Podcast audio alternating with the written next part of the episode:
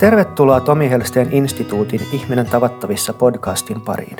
Ihminen tavattavissa ohjelmassa rohkaisemme ja ohjaamme ihmisiä henkilökohtaiseen muutokseen.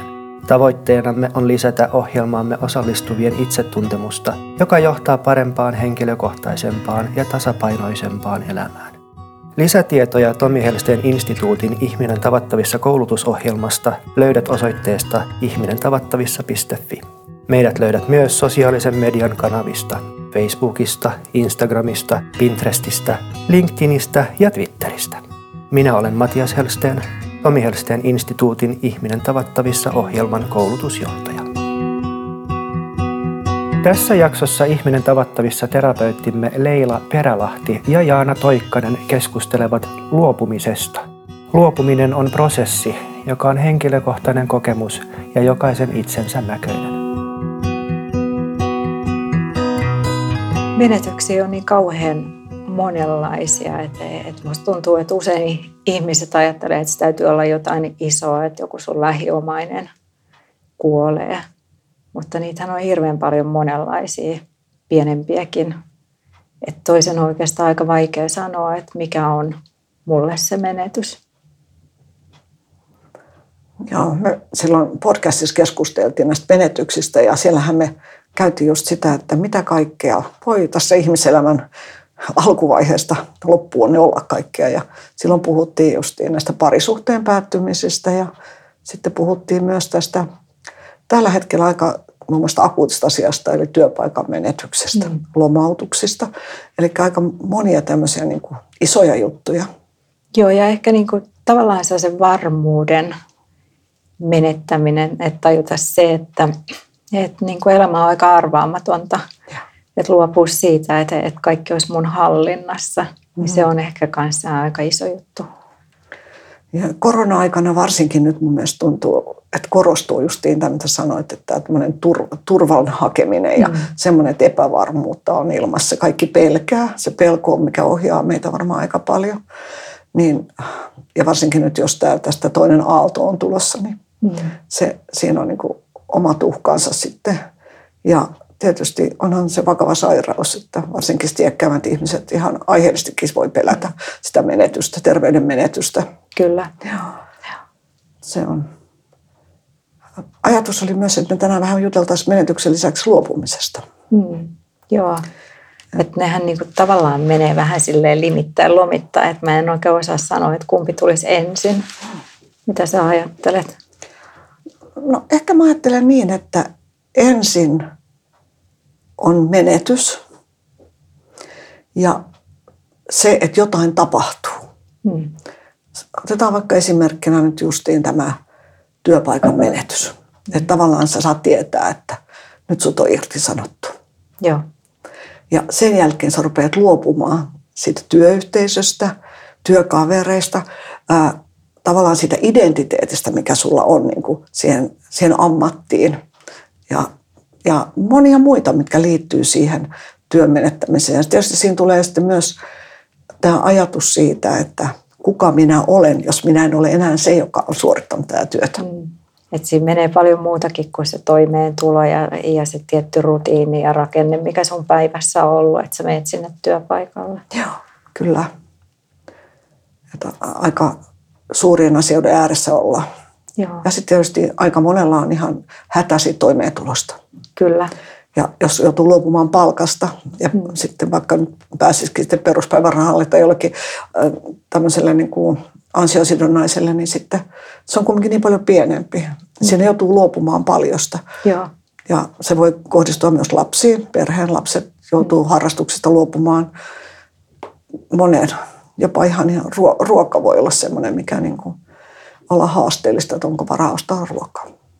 Ja sitten voi tulla sellaisia tavallaan, mitä mä sanoisin, tsunamitilanteita, että jos esimerkiksi menettää terveyden vakavan sairastumisen takia, niin yleensä se lähtee heijastumaan sitten talouteen. Se lähtee kuormittamaan niitä lähimpiä ihmissuhteita. Ja just mm. työstä voi joutua luopumaan. Joo. Joo. Ja nyt kun mainitsit tuon terveys, niin tavallaan se terveyden menettäminen, niin siinähän se joudut luopumaan aika monesta.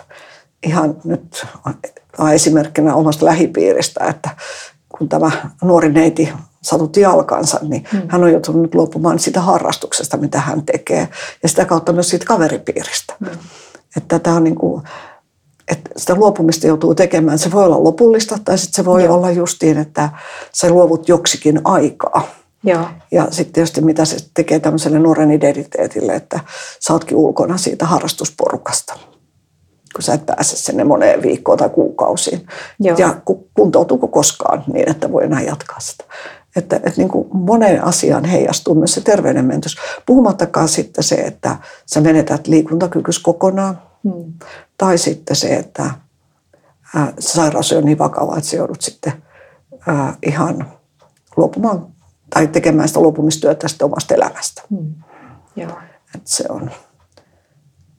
Mutta kyllä menetyks, jotenkin mä koen ainakin, että se menetys on niin kuin ensin ja sitten lähtee se luopumisprosessi. Joo. Mä vaan niin kuin mietin sitä ehkä siltä kannalta sellaista tilannetta, että sanotaan, että mä olisin esimerkiksi työyhteisössä, Joo. jonka arvot on ristiriidassa omien arvojen kanssa mm. ja mä alan voida siellä huonommin ja huonommin.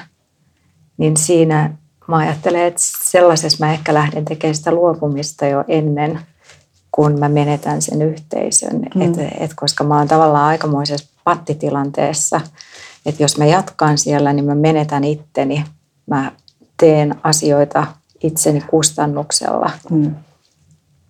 versus, että mä haluan menettää sen työyhteisön Joo. ollakseni itseni kanssa niin kuin sovussa. Joo jotenkin koen kyllä ihan samalla lailla, että se luopuminen alkaa kyllä siinä tapauksessa jo aikaisemmin, Joo. kuin sitten Joo. se lopullinen työ, työstä pois lähteminen Joo. tai menetys. Joo. Että sä joudut äh, omassa mielessäsi joudut prosessoimaan sitä mm. ja käymään läpi sitten, että mitä se tarkoittaa mulle, jos mä lähden tästä. Mm. Omaehtoisesti. Ja se on kuitenkin aika pitkä prosessi sitten. Joo. Sitten se viimeinen lähtö voi ollakin sitten se nopea päätös, mutta kumminkin se, että miten niin kuin siihen asti, kuin se prosessi on edennyt. Joo.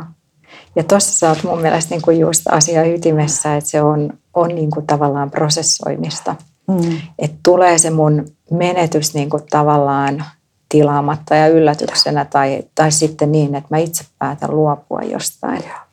Kyllä. Joka tapauksessa kyllä se laittaa myllertää aika tavalla tunteita ja siinä joutuu ajattelemaan – ajattelemaan monenlaisia asioita ja ehkä rakentaa niin kuin identiteettiäänkin uudestaan, että kuka mä oikein oon nyt tässä uudessa maisemassa, mistä puuttuu joku tärkeä ihmissuhde tai siitä puuttuu mun ammattiroolini.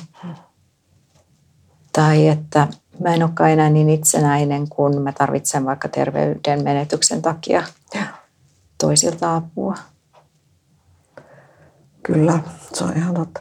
Toi tuli mieleen tuosta luopumisesta, oikeastaan nyt tästä prosessisanasta taas semmoinen, että, että kyllähän jos miettii koko elämän kaarta, niin missä me eletään, niin ensimmäinen luopuminenhan meillä tapahtuu siinä vaiheessa, kun me synnytään. Se turvallinen äidin kohtumista me tullaan, niin me joudutaan menettämään se ja sitten tavallaan ja luopumaan siitä turvallisesta ja sitten lähtee tähän elämään. Niin sehän on jo aikamoinen juttu. Hmm. Ja tulee mieleen tuossa omakohtainen kokemus ensimmäistä omasta luopumiskokemuksesta. Olin varmaan joku neljävuotias, kun olin saanut punaisen ilmapallon vappuna. Ja sitten sain sen käteeni ja sitten sanottiin kotipihassa, että nyt pidä sitä hyvin kiinni. Ja kuinka ollakaan, se lähti multa karkuun. Ja asuimme kaupan yläkerrassa, juoksin kovaa vauhtia sinne toiseen kerrokseen ikkunasta katsoin. Siellä se menee ja itkin katkerasti. En itkenyt sen takia, että vanhemmat oli vihaisia, että nyt sä sen päästänyt, vaan sitä, että se ilmapallo on täysin yksin siellä taivaalla ja sitä ei ole kukaan pitämässä huolta. Ja siinä oli se mun luopumisen tuska. Ja musta tuntuu, että siitä, se on semmoinen opetus ollut siitä, että elämässä joutuu luopumaan.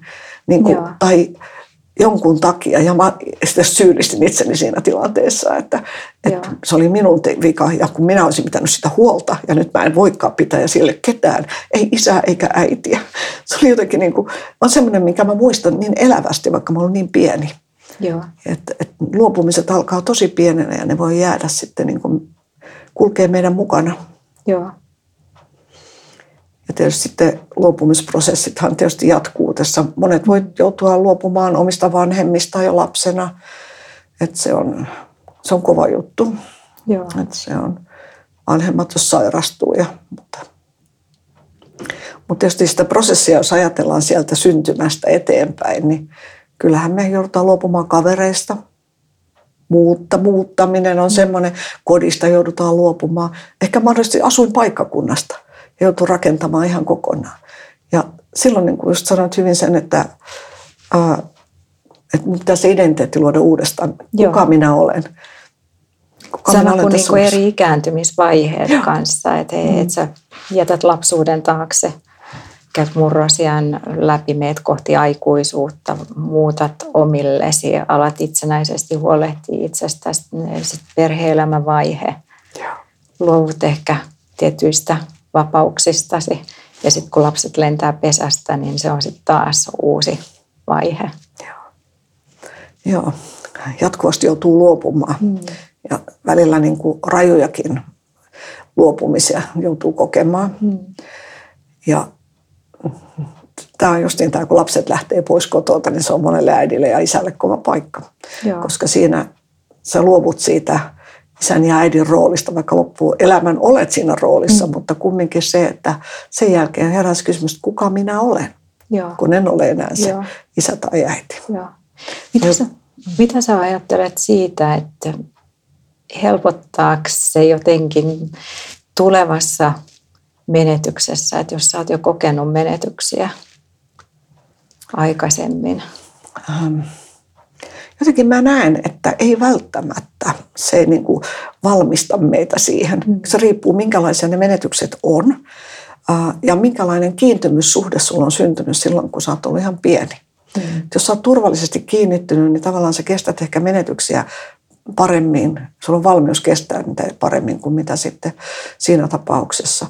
Mutta jotenkin niin kuin ajatus siitä, että jos sä kohtaat jonkun sanotaan ihan totaalisen menetyksen ää, lapsena, vanhempien menetyksen, sisaruksen menetys, oman liikuntakyvyn tai terveyden menetyksen tai sitten aikuisena puolison menetys. Ja se on niin pysäyttävä se, mikä siinä tulee. Ja sitten se, että luopuminen, niin suru, mikä tulee auttaa luopumisessa, niin sehän ei lopu koskaan. Se jatkuu aina. Ja mm. jotenkin musta tuntuu, että se on vähän semmoinen niin kuin ketjureaktio, että jos sulla on joku iso menetys, niin ne aikaisemmat menetykset, ne ei ole jäänyt taakse, vaan ne voi tulla siihen mukaan. Mä näen näin. Miten sä itse näet?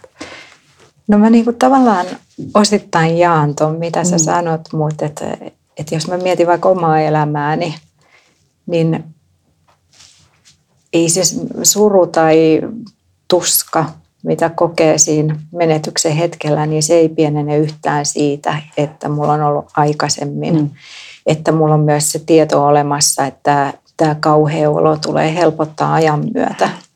Mutta sitten taas se, mikä musta ehkä vähän auttaa kuitenkin on, että jos mä oon uskaltanut aikaisemmin tukeutua toisiin – että jos mä tiedän, miten, miten, mikä mua niin kuin auttaa itteeni tällaisessa tilanteessa, kun mä oon tosi kovilla jonkun menetyksen mm. kanssa, että mä tiedän, että, että mulla on ihmisiä vaikka, joille mä voin soittaa, joille mä voin puhua tästä, mm. jotka kestää sen, että mä itken, eikä sano, että skarppaa nyt vähän, että älä vollota siinä. Et, et siinä mielessä mä ajattelen, että ne aikaisemmat menetykset kyllä – voi niin kuin tuoda apua siihen uuden menetyksen kohtaamiseen. Ja varsinkin, jos sulla on, niin kuin, äh, se on kannettu siinä tilanteessa, kun se menetys on ollut. Kyllä. Että sä oot sellainen turvallinen olo, että sä oot tullut kannetuksi, että ei, et ole jäänyt yksin. Niin se, se on ihan totta. Tai mä näen ainakin, että siinä niin kuin on mahdollisuus ihan uudenlaiseen ja ainahan se luopumisen jälkeen, jos siihen jaksaa uskoa, niin se voi antaa jotain uutta. Mutta tietysti kauhean vaikea sanoa tämmöisessä tilanteessa, että jos on puolison menettänyt, niin vielä jossain vaiheessa se elämä niin kuin sitten muuttuu paremmaksi, koska Joo. se on pitkä, pitkä tie. Joo. Ja jotenkin koen, että, että ystävien tai kuuntelevien korvien merkitys on tosi tärkeä, mutta monesti semmoisessa tilanteessa ne ystävät kyllä siinä hetkessä, kun tulee tämä tieto, että nyt on sattunut jotain, kuollut tai on sattunut paha onnettomuus, kaikki tulee lähelle ja haluaa olla hyvin mukana. Mutta kun heillä on oma elämä, mm. niin yhtäkkiä ne kaikki ystävät katoaa. Ainakin omakohtainen tämmöinen on, että ei kukaan enää sitten pidemmässä juoksussa jaksa. Ja siinähän käy sillä lailla, että mä itse ajattelen, että nyt mun täytyy reipastua, että mä en saa kuormittaa niitä muita. Mm. Ja silloin se tavallaan se luopumisprosessi ja se suru jääkin mun sisään, kun mä en voi sitä jakaa enää, koska muut ei enää jaksa kuunnella sitä. Mm. Ja silloin on niin kuin tärkeää, että olisi paljon niitä ystäviä, kenen kanssa voit jakaa, että et sä kuormita yhtä, yhtä, yhtä ystävää, tai sitten sä haet sitä asiantuntijaa jostain, Joo. että saat sitä tukea sitä kautta. Joo, Joo. toi on totta. Ja sitten kun ajattelee, niin kun, jos mä mietin omaa elämääni, niin silloin kun mä oon esimerkiksi sairastanut pitkään, niin, niin tota, kyllä ne rivit lähtee harvenemaan just kun se tilanne ei niin kuin parannekaan siitä eikä, eikä ole sitä valoa tunnelissa nä- näkyvissä, ei pysty sanoa, että tämä päättyy tollon, että sempataan nyt muutama kuukausi. Mm. Että kun sellaista lupausta ei voi antaa. Ja se on tuntunut ihan hirveän pahalta just mm. se, että toi, toisten elämä pyörii ja, ja tota, mä oon kokenut ikään kuin, että he ei jaksa ja se, se on satuttanut mua. Mutta sitten toisaalta, kun mä oon itse ollut siinä tilanteessa, että mä kuljen rinnalla, kun jollain toisella on hankalaa, niin mä oon huomannut, että ei siinä ihan helppoa ollakaan.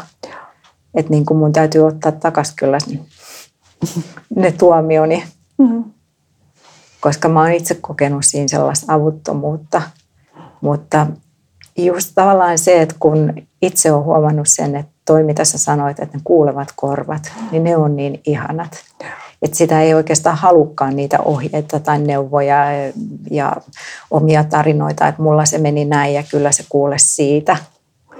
Vaan se, että se toinen vaan on siinä mun kanssa, että se kestää olla.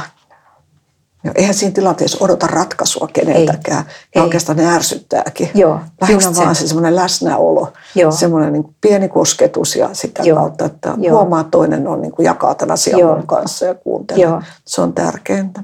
Joo, ja sitten kun tämän on itse kokenut niin kuin sekä menettäjänä mm. että siinä, että on lähellä, niin mä oon huomannut se itsekin, että, että se kyllä mm. niin kuin tuntuu riittävää, että mä vaan oon siinä.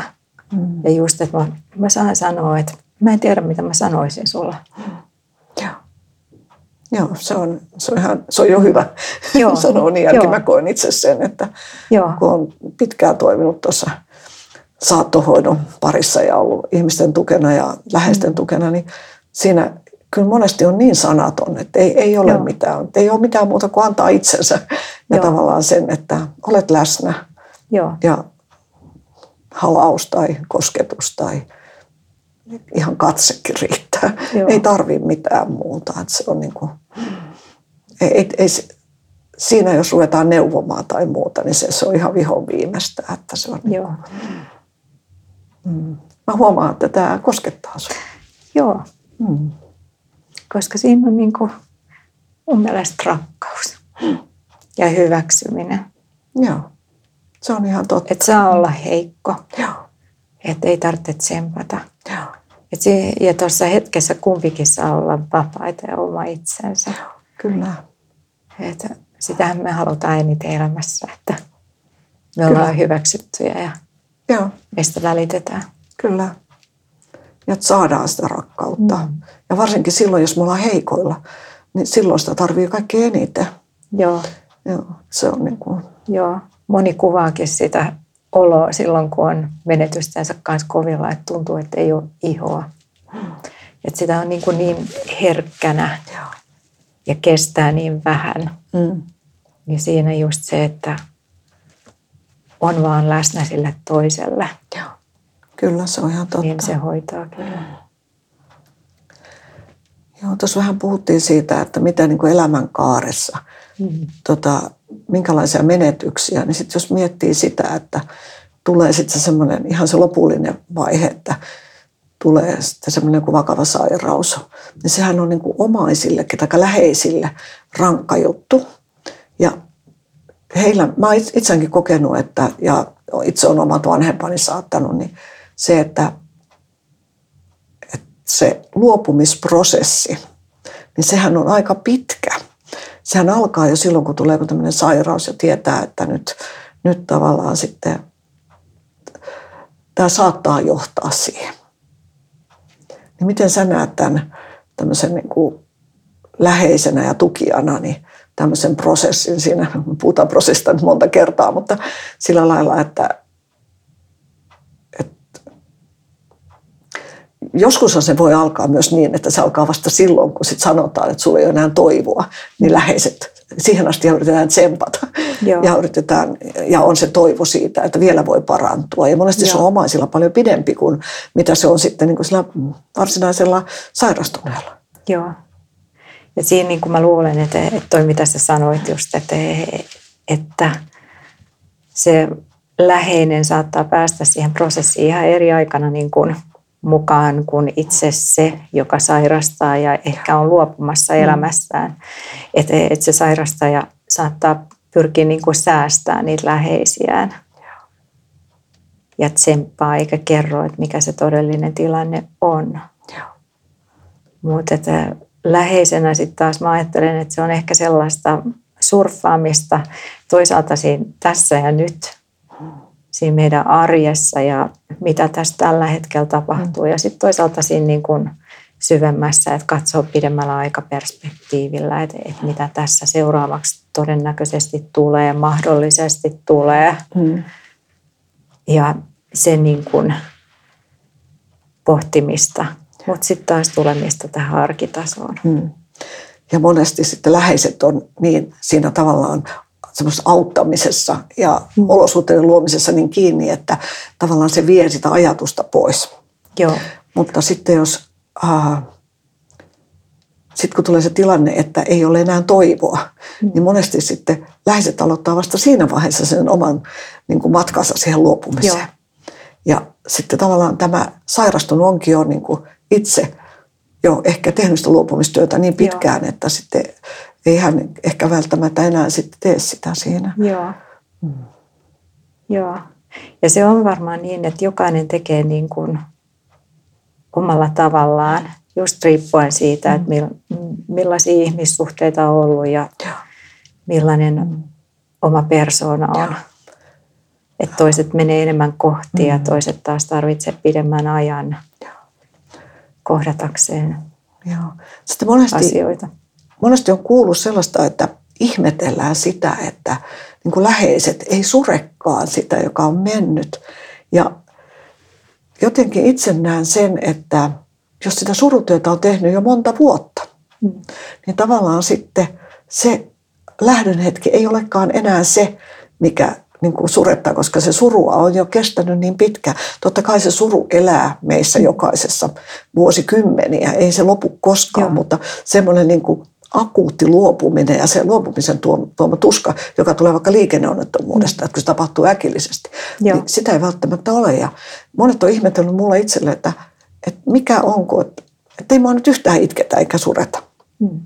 Ja sitten just yhden henkilön kanssa juttelin tuossa, jolla oli puoliso kuollut varmaan noin vuosi takaperin, niin hän sanoi, että hän niin, kuin niin paljon surista siinä matkan varrella. Joo. Että ei, hän oikeastaan aika niin kuin jotenkin kokee voimaantuneensa nyt sitten nyt tässä sen jälkeen. Ja siinä mielessä on aika yksilöllistä. Miten, niin kuin, että ei voi sanoa, että, että onpa kumma, kun ei sure. Joo. Mm. Ja sehän saattaa olla, että siinä, siinä tuntee helpotusta. Joo. Kyllä. Tietää, että läheinen esimerkiksi ei enää koe kipua. Joo. Ja voi tuntea syyllisyyttä ehkä siitä, että tuntee sitä helpotusta, että, että on ohi. Mm. Koska se on ehkä itsellekin ollut vaikea mm. ne loppuajat ja Joo. saattaa olla väsynyt. Joo. Ja se niin kuin mun mielestä jotenkin kuuluu myös siihen menettämiseen ja luopumiseen, mm. että se on aikamoinen niin kuin tunne Joo. mylläkkä, että mm. se ei ole vaan surua, mutta se voi olla myös vihaa ja pettymystä, katkeruutta. Kyllä. Pelkoa. Mutta sitten se voi olla myös sitä, että naurattaa, huvittaa jotkut asiat. Ja siihen mahtuu niin kuin kaikenlaista. Kyllä. Se on ihan totta. Toi oli niin kuin tärkeä asia. Ei voi koko aikaa surra. Joo. Että kaikki muutkin tunteet on sallittu. Joo. Ja kyllä niin kuin olen itse kokenut, että kyllä itketään ja nauretaan. Joo. Ja mm, että on pakko on, olla sellaisia hetkiä, Joo. että sä voit niin kuin vetää henkeä niin sanotusti. Joo, Joo just se, mm. niin kuin, että jos sä joko tai elämää. Ei. Että mulla on nyt joko tämä kauhea tilanne mm. päällä mm. ja mitään muuta ei mahdu, mm. vaan se on enemmän niin kuin sekä että elämää. Että mulla on tämä, mutta sitten on sen lisäksi mun elämä. Kyllä. No, äsken, tai vähän kästä puhuttiin siitä, että kun tämä alkaa, tämä meidän luopuminen siitä, kun me synnytään, niin mm. niin sitten lopussahan se on, että me joudutaan luopumaan omasta elämästämme. Joo. Ja se on kyllä niin kuin, voin kuvitella vaan, että se on kova juttu. Eli se, että kun joutuu, kuoleva ihminen joutuu luopumaan ensin tietysti kaikista siitä tekemisestä ja siitä identiteetistä, mikä on, jos olet työelämässä. Se tavallaan joudut luopumaan siitä työn roolista, mikä sulla on. Sen lisäksi joudut luopumaan läheisistä. Jos on pieniä lapsia, se on kaikkein hirveän tilanne, että se on luopumaan pienistä lapsista. Tai no aikuistakin lapsista, puolisosta. Että sulla on niin kuin paljon sellaista luopumista, mitä sä joudut tekemään. Ja viimeisenä sitten sä joudut luopumaan ihan itsestäsi. Joo. Minkälaisia ajatuksia tämä herättää sussa? No se herättää esimerkiksi sen ajatuksen, että tavallaan ne, jotka jää jälkeen, he joutuu luopumaan vain siitä yhdestä ihmisestä, mutta lähtiä joutuu luopumaan kaikista, joista hän välittää. Ja sitten myös kulkemaan kohti tuntematonta. Mm-hmm. Että se on helppo puhua kuolemasta ja elämän päättymisestä silloin, kun se on teori- teoriassa käsittelyssä. Mutta sitten kun se tulee oikeasti lähelle, se realistinen mahdollisuus, että mun elämä voi päättyä piankin, niin se kyllä muuttaa kummasti sitä ajattelutapaa. Joo, Joo itse näen myös kanssa, että se, se luopumisen prosessi on se kaikkein kauheinsin. Mm. Se, se kuoleminen sinänsä on ihan semmoinen, niin kuin, tai mä koen sen niin, no tietysti jos ei ole mitään kohta tuskia ja tällaisia edellyttää, niin se on semmoinen niin kuin siirtymä. Mä olen käyttänyt tästä ver, vertausta, että se on vähän niin kuin perhonen lähtee kotelosta. Joo. Vähän, vähän samanlainen. Ja se on hyvin kaunis tapahtuma. Mutta se, mitä on tapahtunut sitä ennen, niin se on tosi rankka prosessi. Joo. Että joutuu luopumaan kaikesta, mitä on. Ja sen takia monelle on hirveän tärkeää, että saa niin kuin hyvästellä ne kaikki asiat, sen kodin, kaikki asiat järjestyksen. Sellainen levollinen Joo. Niin kuin, suhde siihen lähtemiseen. Että ei jää mitään. Harva siinä vaiheessa miettii sitä, että mitä mä tein työkseni tai kuinka tärkeää oli työstä mm. luopua tai muuta. Ei, mä en ainakaan kuulu. Yhden ainoan kerran on elämässäni kuulu tämmöisestä. Mutta kyllä yleensä on se, että minkälaista on ollut elämä ja minkälaista ja mitä kaikkea on tehnyt läheisten kanssa. Mm. Ja sitten jos kaikki hankalin on se, että jos ne läheisten kanssa suhteet ei ole kunnossa. Joo. Että joutuukin lähtemään yksin. Sulla ei joko saattajia tai sitten se, että sä lähdet niin, että ei kukaan ole sua pitämässä kädestä kiinni. Että se, jos sen tiedostat, niin se, se voi olla kova paikka. Meitä ollaan vastaanottamassakin syntyessä. Niin olisi tietysti hyvä, että joku meidät saattaisi Joo. lähtiessä. Joo. Ja nyt varsinkin korona-aikana, niin nyt kun ei päästä esimerkiksi näihin palvelutaloihin ja muihin Joo. läheisten luokse, niin aika moni iäkäs ihminen joutuu lähtemään ihan yksin. Ja, ja se sit, on harmo. Sitten yksi, mikä mulle tulee mieleen kanssa, että, että se on ehkä tyypillistä monelle meistä suomalaisista se, että on se eetos, että yksin pitää pärjätä. Että kun mulla on tiukka paikka, niin mä mieluummin niin kun pidän sen fasadin yllä mm. ja suren surut itsekseni ja ne käyn läpi ne pettymykseni. Enkä niinkään päästä siihen lähelle toista. Mm. Et mietin just sitä, että jos, jos niin kun jo aikaisemmin elämän varrella erilaisissa tiukoissa paikoissa päästään jonkun toisen lähelle ja että uskaltaa näyttää itsensä sellaisena heikkona, haavoittuvaisena, että onko siitä kanssa apua sitten, että kun on se viimeinen luopuminen kohdalla. No mä näkisin ainakin näin. Mm. Mutta se, että hyvin sanoit sen suomalaisuuden tähän, että kyllähän meihin Joo. on iskostettu se, että meidän pitää pärjätä yksin. Joo. Aika harva uskaltaa pyytää apua tai pyytää. Se koetaan heikkoudeksi. Joo. Mutta kuinka tavallaan lahja se olisi läheisillä, mm. jos sanoisi, että mä tarvitsen teitä. Joo. Jos mä ajattelin itsekin, niin Joo. sehän olisi aivan, aivan niin kuin ihana juttu. Ja kokisi sen, että on vielä tärkeää. Joo. Se on voi, niin kuin, voi tehdä se viimeisen palveluksen siinä mm. lähtövaiheessa mm. sitten Kyllä. vielä sille lähtevälle. Ja se on hyvin palkitsevaa sitten kumminkin niille läheisille. Sitten yksi asia, mikä mun tuli niin kuin mieleen tässä, että, että nyt kun me ollaan täällä syvissä vesissä Joo. ja käsitellään näitä niin kuin mm. raskaalta tuntuvia tunteita, Joo.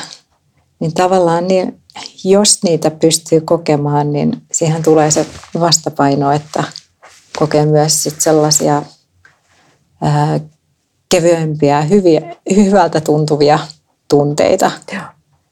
Että esimerkiksi itse muistan tällaisen tilanteen, että, että olin niin sairas, että, että siinä oli mahdollisuus myös siihen, että elämä päättyy pian. Ja mä mietin, että no, että tukka tarvitsisi leikkaamista, että meinkö mä nyt tässä kohtaa enää kampaajalle, kun mä en tiedä, että onko millään mitään merkitystä mm. kohta. Mutta sitten mä ajattelin, että, että kyllä mä haluan ainakin kerran vielä tuntea sen, että joku pesee mun hiukset, kun se on niin ihanaa. Ja mä haluan, että joku laittaa ne kauniiksi. Mm. Että tulee niin kuin se elämän arvostus ja myös nauttiminen niistä asioista, mm. mitkä on mahdollista. Että et jotenkin niin kuin ehkä se, että et kun jostain luopuu, niin mun mielestä se kirkastaa myös sitä, että mitä mulla on ja mikä on vielä mahdollista. Ja Vai mitä on, sä niinku- ajattelet? Mikä on tärkeää. Mm. Ja mä aina, tai olen sanonut aikaisemminkin sen, että jokaisen päivä, joka me ollaan elossa, mm. täytyy elää niin kuin täysillä. Joo. Ja tämä on ihan niin kuin, kaikenlaista uusia vaatteitakin voi ostaa ihan viime metreillä. Joo. Joo. Että tavallaan, mikä on sen kauniimpaa kuin pukeutua johonkin uuteen mekkoon. Joo. Ja sitten ihan viime hetkellä. Ja mun mielestä se, se on ihan oikein. Joo. Meillä on omat tarpeet, meillä on halut, meillä on tämän kauneuden tarve. Joo. Monia asioita, mitä voi tehdä. Kyllä. Ja sitten se, että musiikki, mitä, mistä nauttii, mm. siitä kuunnella mahdollisuus, se on tärkeää. Joo. Ja kyllä monelle voi olla myös sitten se, että jos on tottunut ottamaan että sen yömyssyn tai illalla lasin konjakkia, niin kyllä sekin pitää suoda. Kyllä. Ei, ei se enää pahenna tilannetta. Joo. että se on vaikka, Joo. että pitää olla niin kuin, Joo. kauhean sana, sana kuin armollinen Joo. ja nauttia vielä Joo. siitä hetkestä, kun ollaan elossa. Joo. Että se on niin kuin... Ja niin kuin tavallaan on oikeus kokea elämän iloa, mm. vaikka samaan aikaan olisi ne hankaluudet. Ja... Kyllä. Kaikista pienistä asioista, mistä vaan Joo. löytää sitä. Joo. Joo. Et jos on vain jotain, kauniit lakanat, jos on vuodepotilaana, Kyllä. sekin jo tuo niin sellaista iloa. Joo. Tämä on tärkeä Joo. asia mun mielestä. No miten sitten tämmöinen, kun sitten jos tulee, että olet joutunut luopumaan jostain isosta asiasta, hmm. on se sitten läheistä tai jostain muusta, niin miten niin kuin, mistä sitä saa sitä apua, jos ei sitä saa sieltä läheisiltä? Tai jos ei ole läheisiä? Miten sä näet sen? No varmaan ehkä se ensimmäinen, jos ei, jos ei tota, vielä pysty menemään vaikka kohti toisia ja saat tartuttua mm. puhelimeen, niin mä ajattelen, että, että just niin kuin taidekin voi hoitaa. Musiikki, kuvataide. Sitten voi hakea tietoa että sekin voi helpottaa niin kuin tavallaan, että mm-hmm. saa sen tiedon, että mä en ole sekoamassa, vaikka muussa risteilee kaikki nämä tunteet ja mun Joo. keho reagoi tietyllä mm. tavalla, että, että on normaalia, että kun kokee menetyksen, niin Joo. se heiluttelee tällä tavalla. Mutta että et vertais, vertaiset on mun mielestä sellainen niin kuin vahvuus, että, että jos sen saa mukaansa – että voi olla jossain vertaistukiryhmässä, niin, niin siellä on toisia, jotka ymmärtää puolesta sanasta hmm. usein sen, että mitä mä tarkoitan, kun mä kerron siitä omasta kokemuksestani. Ja sitten siinä toisaalta pystyy niin kuin myös peilaamaan sitä omaa toisen kokemukseen ja huomaamaan, että, että muillakin on tällaista. Mm. Että se ehkä helpottaa. Ja siinä on myös se, että jos mä menen kauemmas, enkä ole vaan niiden läheisten kanssa juttelemassa, niin sitten mulla ei ole sitä, että mun pitäisi pitää sordino päällä ja jotenkin säästellä toisia. Tai jos mä puhun ammattiauttajan kanssa, niin, niin mun ei tarvitse niin kuin pidätellä sitä mun tuskaa, vaan mä saan todella ilmaista sen. Joo, vertaisryhmät on ihan hyviä siinä mielessä, että mm. siellä voi jakaa sitä kokemusta ilman, että kukaan tietää susta mitään muuta. Sä mm, voit mm, keskittyä vaan siihen asiaan Joo. ja jakaa sitä. Ja siinä aina tietysti oma vaaransa on siinä, että jos pelkää sitä, että en tule nähdyksi ja kuulluksi, mutta se on se vetäjien rooli tietenkin hyvin mm. keskeinen siinä, että miten niin kuin tulee jokainen siellä nähdyksi. Että, ja Joo. tietysti tämmöisessä, jos sit puhutaan kuolemantapauksistakin, niin ettei tule sitten, että onko sinun kuolemantapaus, mitä tuot tähän, niin tärkeämpi kuin minun tai erilainen tai muuta. Että kaikille se on, se on jokaiselle yksilöllinen. Joo. Ja se on tärkeää, että tulee Joo. nähdyksi ja kuulluksi. Joo. Ja myös sitten, niin kuin sanoit hyvin tuon terapeutin myös, että, että voi jakaa jonkun toisen kanssa, joka ymmärtää ja kuuntelee sinua.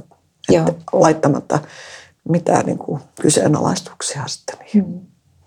Eikä väsy, niin kuin sitten ne läheiset voi väsyä siinä. Joo. Mutta kumminkin sitten vaikka ää, se suru ei häviä mikään, mutta kumminkin siellä jossain on pieni pilkahdus valoa. Totta. Ja tavallaan se, että vaikka sillä hetkellä se tuntuu ja ajallisesti tuntuu varmaan haastavalta, että tämä ei lopu ikinä. Hmm. Ja omakohtaisesti voin sanoa, että 18 vuotta ensimmäisen poikaystäväni kuoleman jälkeen melkein lähes päivittäin ajattelin häntä. Joo. Se on niin kuin, ja vielä tänä päivänäkin aika usein, että se on minussa. Mm. Se ei ole semmoinen, joka poistuu koskaan. Eikä se kilpaile kenenkään muiden kanssa. Joo. Eli, Mä mm. allekirjoitan kanssa tuon ja minusta se on ihana asia, että, että, että tota, kun on aikansa surru lähtiä, niin sen jälkeen hän saa kulkea niin kuin mukana hyvinä muistoina ja mm. että säilytetään joku tapa, mitä on tehnyt ehkä tämän ihmisen kanssa. Mm. Että et se lähtiä saa sillä tavalla olla tässä joukossa huomaan, että säilyy niin, yhteys. Niin, joo, mä huomasin, että tämä herkisti mua, kun joo. mä sanoin ääneen, mutta joo. se on monesti semmoinen, että ihmiset on hirveän niin kuin itselleen julmia siinä, että enää mä voi enää tätä suurra, kun tämä on näin, mun pitää mennä eteenpäin ja läheiset sanoo, että reipastun nyt ja muuta. Mm. Sitä ei voi pakottaa, joo. sitä asiaa. Joo. Siinä mielessä niin kuin pitää joo. olla itselleen niin kuin hyväksyvä. Joo, ja just se, että kaikilla on oma aikataulunsa. Mm. Että se ei ole joku suoritus, että, että no niin, että sä taputtelet nyt läpi nämä mm. yhden vuoden kaikki juhlapyhät ja sitten sen jälkeen, mm. sen jälkeen se on kuule paljon helpompaa. Että mm. Ei sellaista lupausta voi antaa kenellekään. Että se ottaa sen ajan, mm. mitä se ottaa ja se suru muuttaa muotoaan. Ja siihen, siihen niin kuin just tavallaan kun sitä menetystä – käy katsomassa aina uusin silmin sitä mukaan, kun itsekin muuttuu. Niin se suhde muuttuu siihen ja se, se muuttaa sitten muotoa myös tunnekokemuksena. Se on totta. Ja sitten kun tulee uusia suruja, niin aina se mm. sitten nousee ne vanhatkin pintaa. Ei niitä voi niin kuin mitenkään vastustaa, Joo. mutta Joo. ne tulee erilaisena. Joo. Ja kumminkin siellä näkee sitten sen positiivisen, että mm. tämän olen elänyt läpi. Joo jotenkin tulee semmoinen sanonta tässä mieleen, jos me ruvetaan lopettelemaan, että jostain viisaan lauseen olen lukenut, että kyyneleet ovat sielun sadetta. Mun mielestä olisi aika hyvä lopettaa tähän. Se on ihanasti sanottu.